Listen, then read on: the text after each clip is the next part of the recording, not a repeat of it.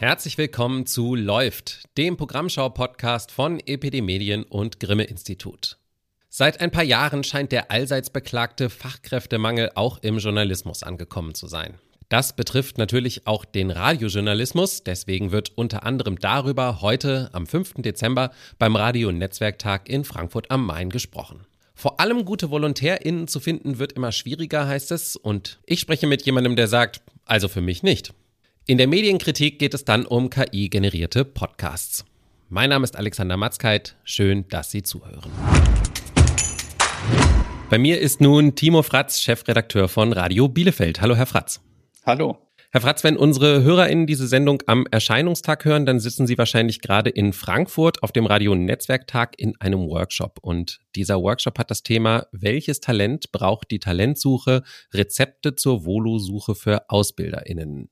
Wann haben Sie denn gemerkt, dass Sie sich bei der Suche nach Volontärinnen nicht mehr in einem Nachfragemarkt befinden? Naja, tatsächlich äh, glaube ich, ist das hier bei uns bei Radio Bielefeld aufgekommen während der Corona-Zeit, weil äh, da hatte äh, das ganz, ganz andere Gründe. Also wir haben hier sonst natürlich auch immer die Möglichkeit für junge Leute, Studierende hier reinzuschnuppern und ein Praktikum zu machen.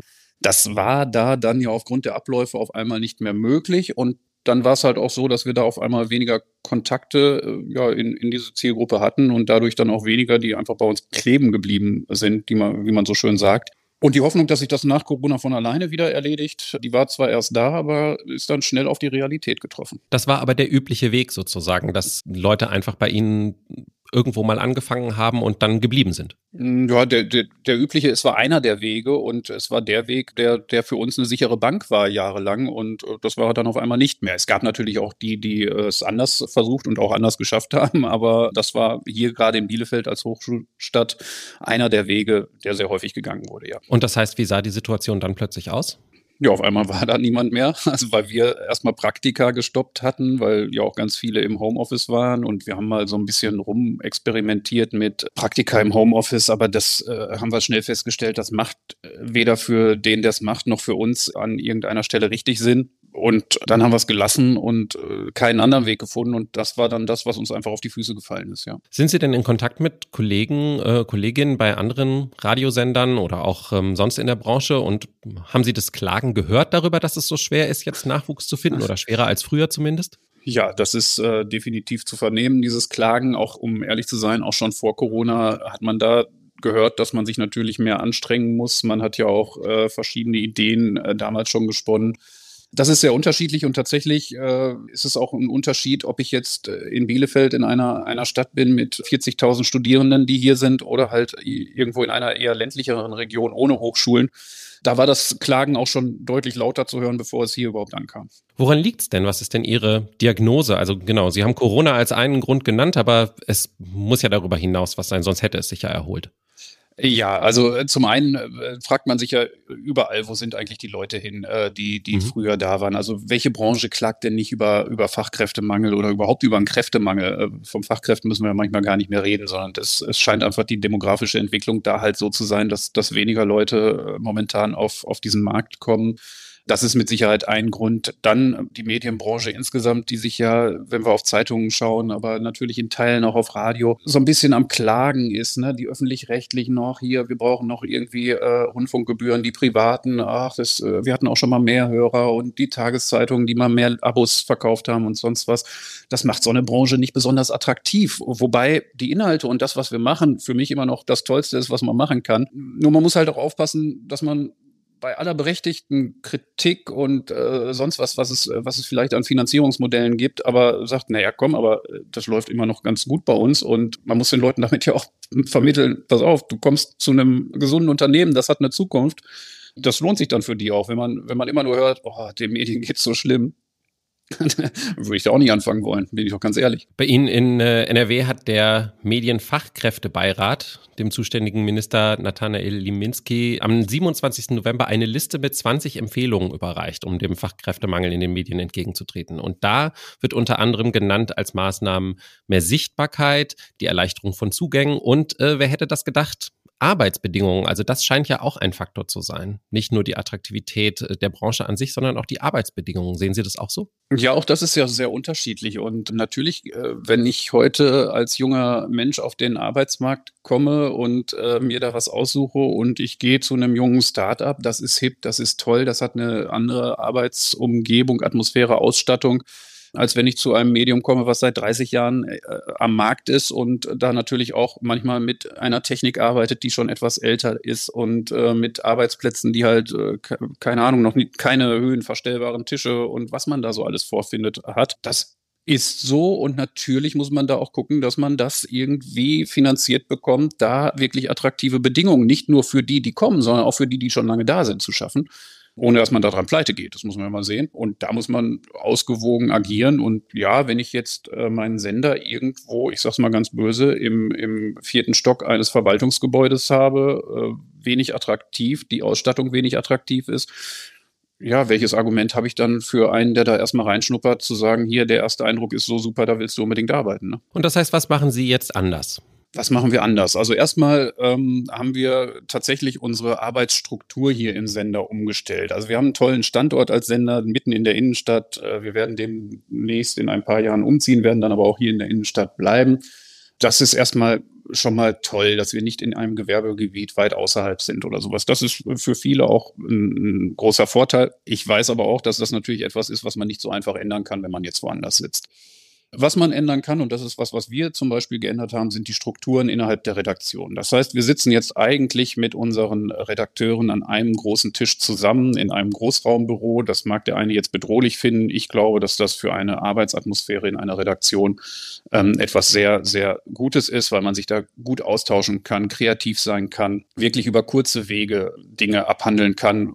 Das ist besser, als wenn man da in Zweier- oder Dreierbüros oder sowas sitzt und äh, quasi immer die Tür Türen zwischen sich hat. Und das ist auch meiner Meinung nach viel, was modernes Arbeiten ausmacht. Ähm, es ist bei uns natürlich mittlerweile auch so wie überall, dass man die Freiheit hat, ins Homeoffice zu gehen, sofern es die, die Schicht, die man hat, auch zulässt, äh, das zu tun.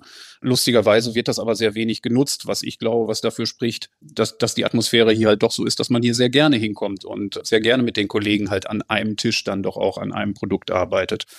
Ähm, wir haben sehr, sehr flache Hierarchien. Also es gibt bei uns in der Redaktion, und darüber staunen immer wieder viele, es gibt keinen sogenannten Chef vom Dienst, der das regelmäßig macht. Hier ist auch der Volontär mal dabei, das Programm zu planen. Das funktioniert, weil wir hier die Kommunikation halt eben so hinbekommen, dass die Leute sich darüber austauschen können. Und natürlich hakt das mal hier und da. Und natürlich klappt da auch nicht immer alles.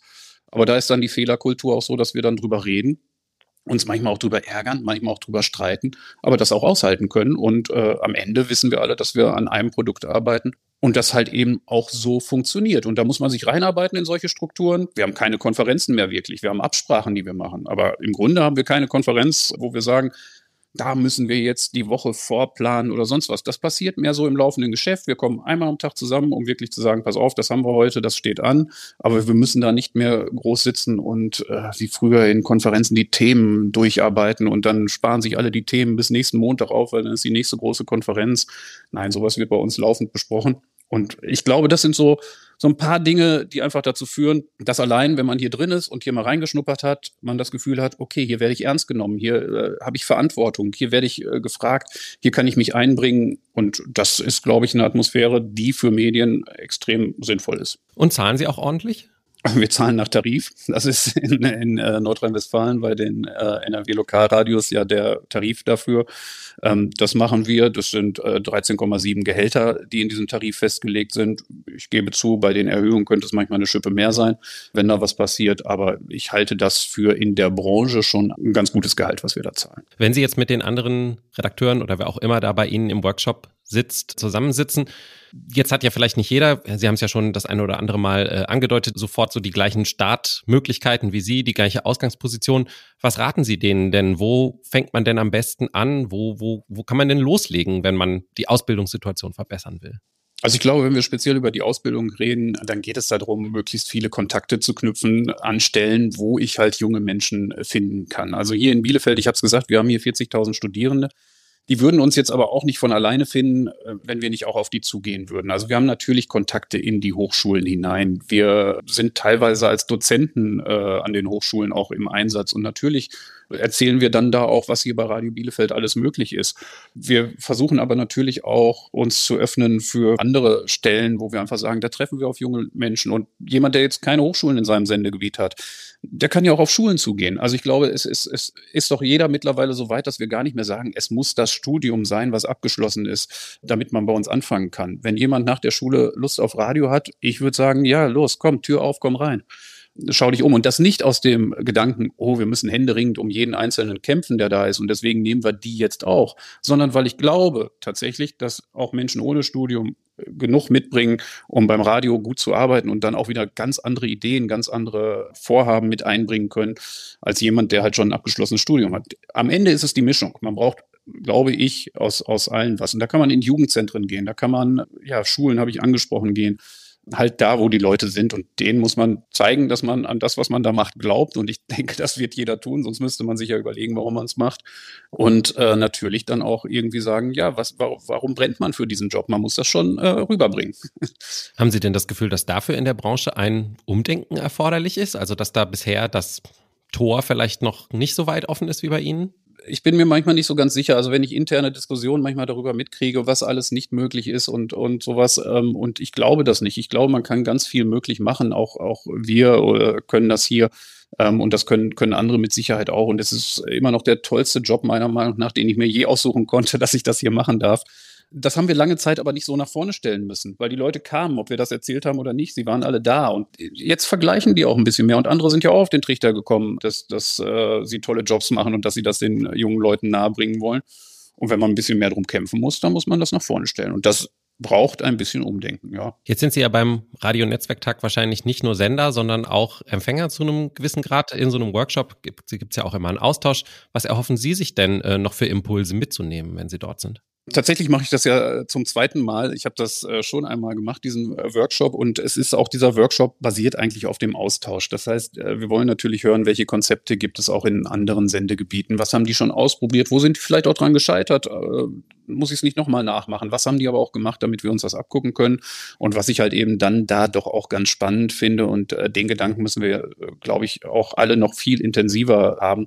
Wie können wir denn zusammen was machen? Bislang sind wir doch sehr klassisch unterwegs, dass wir sagen, ich habe hier meinen Sender und ich habe hier einen Volontär und das ist mein Volontär und der arbeitet für mich. Warum soll ich denn nicht mal darüber nachdenken, wie, wie es denn wäre, wenn ich jetzt zum Beispiel, ne, hinter uns stehen Verlage als Gesellschafter, ähm, warum kann denn nicht zum Beispiel auch ein Zeitungsvolontär, äh, ein crossmedialer Volontär werden, der sowohl für uns als auch für die Zeitung das lernt oder dann noch online dazu macht, digital dazu macht, da ein bisschen offener zu werden. Weil ich glaube, dass äh, junge Menschen da auch nochmal sehr viel Bock haben, einfach diese, diese verschiedenen Perspektiven genau kennenzulernen. Äh, man könnte sich mit mehreren Sendern zusammenschließen und sagen, wollen wir nicht mal so ein Volontärsnetzwerk irgendwie aufmachen, dass die sich A untereinander gut vernetzen können, aber vielleicht auch mal nicht nur den einen Sender kennenlernen, sondern auch den anderen und äh, ein bisschen übergreifend arbeiten, weil das natürlich auch viel mehr Perspektiven für die Zeit nach dem Volontariat eröffnet. Und das ist ja auch was, wo wir ein Auge drauf haben müssen junge Menschen, die hier ein Volontariat anfangen, die möchten doch auch wissen, was passiert denn nach den 18 oder 24 Monaten. Wie geht es denn dann für mich weiter? Habe ich da eine Chance in der Branche?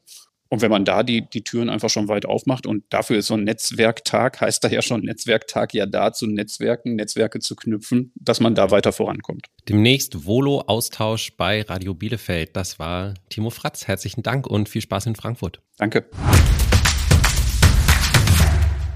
Vielleicht muss Timo Fratz sich bald aus ganz anderen Gründen keine Gedanken mehr über Nachwuchs machen. Wie generative künstliche Intelligenz längst auch im Audiobereich Fuß fasst, haben wir ja im Mai bereits mit Sandra Müller hier in Läuft besprochen. Nun präsentieren sich auch auf dem Podcast-Markt immer mehr KI-generierte Projekte. Anfang November hat das Berliner Label 4000 Hertz mit Historische Heldinnen bereits einen Podcast aufgelegt, der komplett von Machine Learning-Programmen getextet und eingesprochen wurde. Nur eine menschliche Faktencheckerin gönnte die Firma ihrem Projekt. Mein Name ist Marlene Dietrich. Ich wurde geboren am 27. Dezember 1901 in Schöneberg, heute ein Teil von Berlin. Mein Weg begann in bescheidenen Verhältnissen einer Offiziersfamilie. Ich wurde zu einer der glanzvollsten Ikonen des 20. Jahrhunderts. Vor zwei Wochen legte die 7-One Entertainment Group dann nach. Ihr Projekt heißt Gebrüder Glitch. Glitch geschrieben mit zwei T. In den halbstündigen Folgen erzählt eine Computerstimme Geschichten, die als KI-Märchen betitelt sind. Meist erleben Märchenfiguren gemeinsam mit historischen Personen einigermaßen wilde Abenteuer. Einst in einer anderen Welt und Zeit war er bekannt für seine Fähigkeit, Stroh zu Gold zu spinnen. Aber diese Tage waren längst vorbei, und Rumpelstilzchen hatte sich in Phantasialand eine neue Identität aufgebaut. Sein Zuhause war eine schrullige, alte Windmühle am Rand der Stadt. Dass Gebrüder Glitch nicht viel mehr als ein Experiment ist, macht schon das Pressematerial deutlich. Es ist im Wesentlichen Content Marketing für die Audiodienstleistungen seiner Produktionsfirma. Bei denen kommt auch zunehmend Text-to-Speech-Software zum Einsatz und die gibt es eben hier zu hören. Übrigens auch in weiblich. Mit zögernden Fingern schlug Zahara das Buch auf. Die Seiten raschelten und Staubwolken wirbelten auf. Und dann, zu ihrem Erstaunen, sprangen die Buchstaben von den Seiten und formten sich zu der Gestalt eines Mannes mit einem vollen Bart und ernsten Augen. Karl Marx stand vor ihr, lebendig und in Farbe. Die Geschichten selbst entziehen sich damit jeder kritischen Betrachtung. Interessant ist höchstens, dass sie nur auf den ersten Blick ungewöhnlich und originell wirken aber immer wieder sehr schnell in sehr vorhersehbare und langweilige Erzählmuster zurückfallen. Einerseits zeigt sich GPT, das wahrscheinlich dafür verantwortliche Sprachmodell, damit mal wieder als ultimativer stochastischer Papagei. Andererseits liegt das Niveau der Geschichten auch nicht wesentlich unter dem mancher Kinderbücher. Ich bin einzigartig qualifiziert, das zu beurteilen, denn ich habe es selbst schon ausprobiert. Als Vater eines geschichtenhungrigen fünfjährigen Kindes habe ich irgendwann auch angefangen, Stories mit seinen Lieblingsfiguren von ChatGPT generieren zu lassen. Bis auch bei meinem Kind Langeweile ob der sich wiederholenden Muster einsetzte. Das Konzept ist längst in den Entwicklungsabteilungen großer Firmen angekommen. Die Düsseldorfer Firma Tonis etwa, deren Figuren und Kisten in Kinderzimmern das moderne Äquivalent von Kassettenspielern sind, verkündete bereits im Mai, dass sie einen KI-basierten Geschichtengenerator testet. Nicht viel Neues also von 7-One Media. Was mich an den Gesprächen rund um Projekte wie Gebrüder Glitch aber immer noch am meisten stört, ist, dass so getan wird, als würde sich die KI die Geschichten wirklich selbst ausdenken. So lassen sich die unglaublichen Möglichkeiten natürlich deutlich besser verkaufen. Aber kein Chatbot wird spontan von sich aus aktiv. Es braucht immer einen Menschen, der zumindest die Grundelemente der Geschichte vorgibt. Und der Output hängt nach wie vor wesentlich von der Qualität des Inputs ab. Ohne Kenntnis über den zugrunde liegenden sogenannten Prompt lässt sich deswegen noch weniger darüber sagen, ob ein KI-generiertes Produkt tatsächlich beeindruckend ist. In Anlehnung an die Internetredensart Pics or it didn't happen würde ich also sagen Prompts or it didn't happen. Gebrüder Glitch ist seit 16. November auf allen Podcast-Plattformen abrufbar. Und damit sind wir wieder am Ende von Läuft. Wenn Sie Feedback haben, schreiben Sie uns an medien.epd.de oder hinterlassen Sie uns dort, wo Sie Podcasts hören, eine Bewertung. Wir freuen uns auch, wenn Sie läuft, persönlich oder auf Social Media weiterempfehlen. Das hilft uns wirklich. Und apropos Social Media, Sie finden Epidemedien und das Grimme-Institut auf X. Epidemedien ist auch auf LinkedIn, das Grimme-Institut auch auf Instagram und Facebook. Mich finden Sie auf all diesen Kanälen genauso, außerdem auch auf Blue Sky und Mastodon.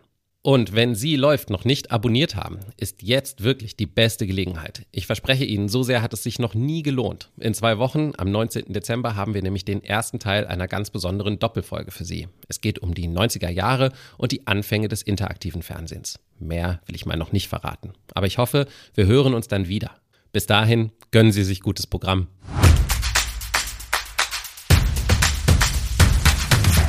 Läuft ist eine Produktion von Epidemedien und Grimme Institut im Jahr 2023. Redaktion Lars Gresser, Alexander Matzkeit und Michael Ridder.